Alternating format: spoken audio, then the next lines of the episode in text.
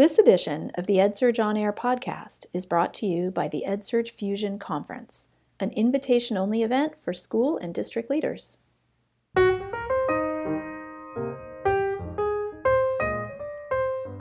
Hello, ladies and gentlemen, and welcome to the EdSurge On Air podcast. I'm your co host, Mary Jo Matta. In today's day and age, Google, Twitter, and Pinterest are three of the largest employers in the United States and internationally. Are students gaining the skills that they might need to eventually apply to one of these tech giants, if they choose to do so? It is the year 2017, but what hard and soft skills should they be developing in order to succeed in the 21st century workplace? What about in the year 2020 or 2050? Now, for the sake of this podcast, let's stick with the now for a moment. In a recent interview, we explored which skill sets lead to career success for students. But here's the catch we didn't actually talk to anyone in K 12 or higher education no teachers, no administrators, no parents. In fact, we interviewed three individuals Drea Alfonso, Ryan Greenberg, and Trisha Kwan, who represent those aforementioned tech companies Google, Twitter, and Pinterest. Now we have to make a note. The thoughts and feelings of each of the folks that you're about to hear from do not represent the opinions of their employers. Nonetheless, each of these three tech leaders offered their thoughts in this exclusive podcast on equity and access, on areas that formal education did and didn't prepare them for, and their advice for teachers who are working to prepare students for an ever changing workplace. We'll get to that right after this. The EdSurge Fusion Conference is an invitation only event for school and district leaders from around the country. They'll be coming together in the San Francisco Bay Area from November 1st to the 3rd to talk about personalized learning and school transformation. If this sounds interesting to you, please request an invitation or learn about sponsorship opportunities by going to the following bit.ly link bit.ly slash edsurgefusion. That's one word. Again, bit.ly slash edsurgefusion.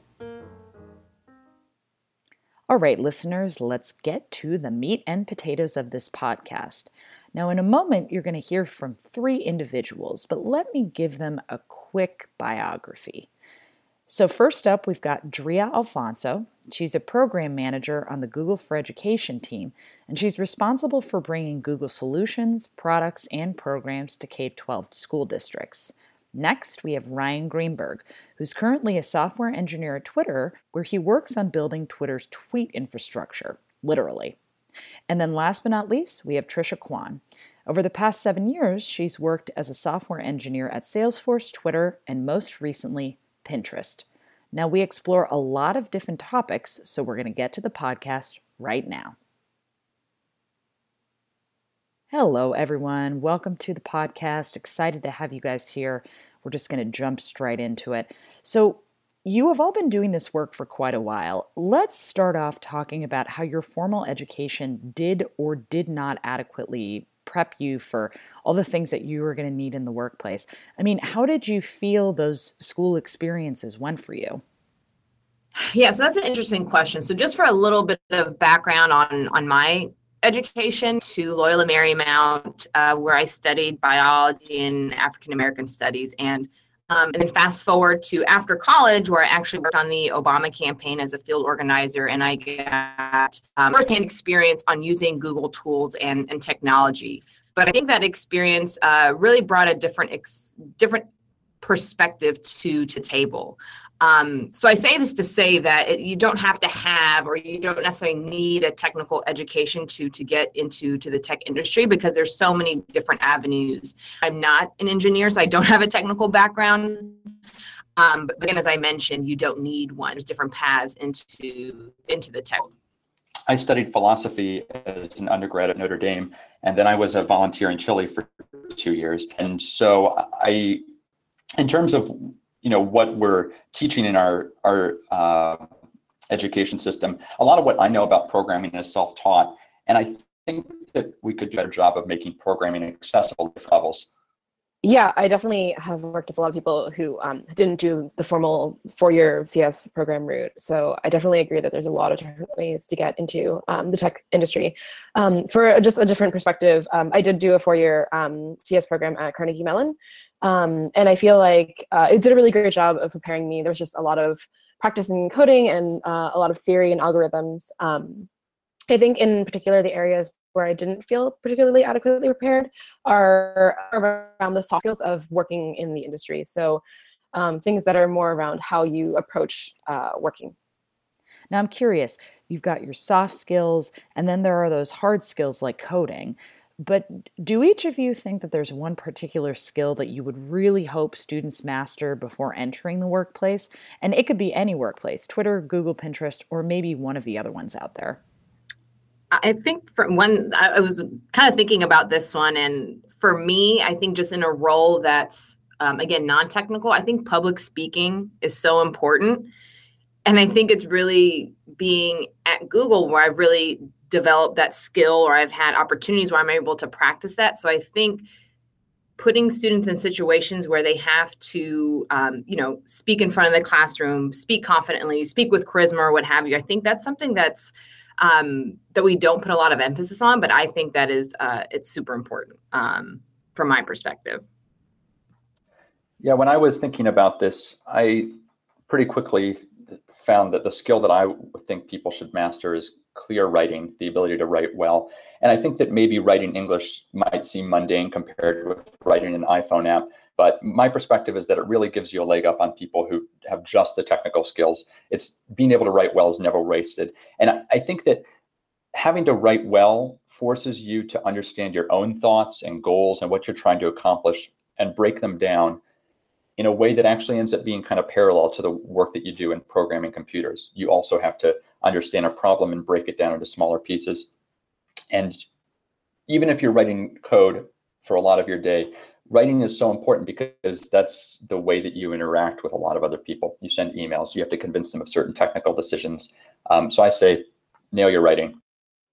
Yeah, um, what I was going to say is actually slightly tangential to that. Um, I think that having critical thinking around what you're doing and uh, where it is that you want to go is something that I think is really important. Um, and I think writing is a great way to help you figure that out. But I think I see a lot of engineers, especially at these big companies who are, are starting out, um, kind of just going with the flow. Like someone suggests that they join a team and they just do the tasks that are presented to them. And they don't really think about like, is this a team I want to be on? Are these the skills I want to be learning? And having a good idea of what it is that you of what you want to learn and where you want to go can do a lot to help further your career.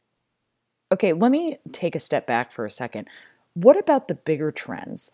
What do you hear from hiring managers or colleagues in terms of specific things that they're looking for in respect to job skills. You know, when folks apply to Google, Twitter, Pinterest, whether for a technical or non technical role, what do those folks really need in order to excel in those roles? You know, there, there are always trends in industries. Uh, today, I hear everybody talking about machine learning. Everyone's doing machine learning. But I think the one thing to keep in mind is that it's impossible to say what technical skills people are going to need in 10 or 20 years. You know, if you think about the iPhone, the iPhone's not even 10 years old in terms of apps that people can write for it. Java, which is a really popular language, was invented 20 years ago, wasn't popular for a number of, of years. And so I think that you know necessary job skills actually have to be a little bit higher level than specific technology. And the two things that come to mind are it's really important for people to have curiosity and uh, want to continue learning because the stuff that you arrive on the job and know is not going to be enough to sustain you for the, the lifetime of your career. So that curiosity, understanding how things work and wanting to learn more is really important. And, you know, we've talked a, a, about soft skills and we've also talked about, I think, more traditional uh, liberal arts skills like, like writing and communication, which are really important. But I also think we should cultivate um, being unafraid of technical things you know, nobody ever says, "Oh, I'm I'm not good with reading. I just, you know, I'm not very good with letters." But even when I was in college, I heard people say things like, "Oh, I'm not good at math," or "I'm not good at science," and I think it's important to arrive with a skill that you are capable of learning anything, even if it's technical, if you apply your effort and energy. And that is something that um, people entering the workforce need to have the the curiosity to want to learn things and the knowledge that they're able to learn them and the skills to, to learn those things. And then to add to that is as well too i think just in terms of problem solving i think is super important as well too. But i think with problem solving also comes this notion of resiliency as well too. I know we teach a lot that failure it's okay. Failure should be embraced because that way you uncover more successes. And i sometimes think there's this notion that failure is bad. Like it shouldn't like if you're failing at something you're doing it wrong but i think it's just more opportunities to to uncover what is going to be successful. I think sometimes in those failures that you reveal kind of like your biggest triumphs or your biggest success, successes as well too. Um, so I think the idea of problem solving is important, but I also think coupled with that is this idea of resiliency as well too. Like how do you bounce back from a failure and you don't um, you don't get less confident or you don't feel that you can't move on from that. So I think that's equally important uh, as well too. I can tell you from my experience, I see a lot of teachers struggling with how to balance more of the education around technical skills like coding and then balancing that with the soft skill education, like encouraging growth mindset in their students. So, if you had any advice for the teachers out there that are working to prep these students for the workplace, what would be the one piece of advice you would want to provide them with? I think from in, in this with this question, I think it's important that that we continue that teachers continue to really draw upon what are students excited and interested to learn about and how do things like coding and problem and writing tie tie into that? Yeah one of my friends chris sloan is a teacher in salt lake city and has been working a lot with writing and new media. And i think that's a really great way to do what drea is saying which is to take something that students may think is boring like writing and apply it to do things that they think are interesting, like writing for podcasts or writing for blogs or writing for you know short videos that they produce. Taking what students are interested in or what they're excited about and kind of leveraging it to teach things like programming, writing, public speaking. Yeah, I mean, I think both of both what Drea and Ryan said pretty much sums it. Uh, I think being able to provide um, just uh, oh, uh, access to to either coding or maybe professionals in the field if there's a way to do that um, and, and then on top of that yeah being able to connect it to what it is that students care about Okay, you mentioned that word access, Trisha, and I would be remiss if you know we didn't actually address one of the big elephants in the room, which is the fact that a lot of those tech giants out there are still pretty homogenous when it comes to the people that actually work there. So let's focus on equity and access for a second. When it comes to preparing more young girls and students of color to go into these roles, what do you think schools could do to improve the diversity pipeline? Yeah, so I think there are some basic things like um, being able to provide classes and having extracurriculars. And I know a lot of that is dependent on budget and, and having the uh, resources to do so. But um, I think being able to encourage students to have side projects or hackathons or whatever it is um, that would help just expose them more to what either hands-on programming is like or what it's like to be an engineer and get an idea of whether it's they're interested in it or not. Um, i think that, that um, is is is like a sort of basic thing that would be great for schools to have. This is something that worries me a lot because when i look at where i've arrived in my career i, I realize one of the reasons um, that i'm here is because i had access to computers when i was really young. You know there was like water in my life growing up and so I was able to use and kind of play around and learn from computers all the time. And I think that providing that early access so that kids have that chance to to play with computers early on is really important. I know a lot of companies are do programs where they try and bring in college freshmen who might be interested um, in working in tech as interns, and I think that's a great program.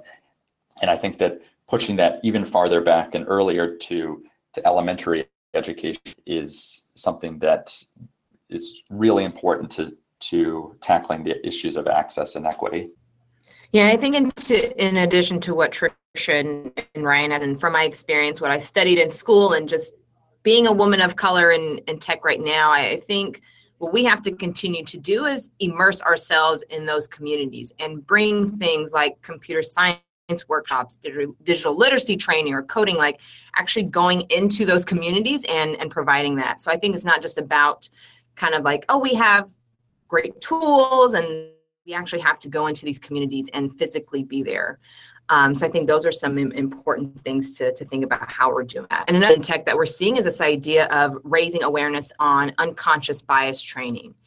And I think it's also content that's your kind of my perspective on this is kind of creating content that's relevant to to different cultures and different communities. Hip hop music is a huge thing. Sports is a huge thing. So figuring out how we get students encouraged to pursue those types of industries and it's not that you have to be the rapper or the athlete but there's a lot of things that you can do behind the scenes for music you can be kind of the the musical engineer the sound engineer for sports you can be the broadcaster you can be the journalist so i think it's just making content and just providing opportunities that that is important to the culture and the community understanding what that is and and bringing that uh, forefront for for students i think we just have to figure out a way to help students continue to to be curious about things that they're interested in. I know we talked about we did touch on this earlier, but providing ways that we can, you know, build lesson plans around that or build curriculum around that. I think that's just the the important thing and just to encourage students to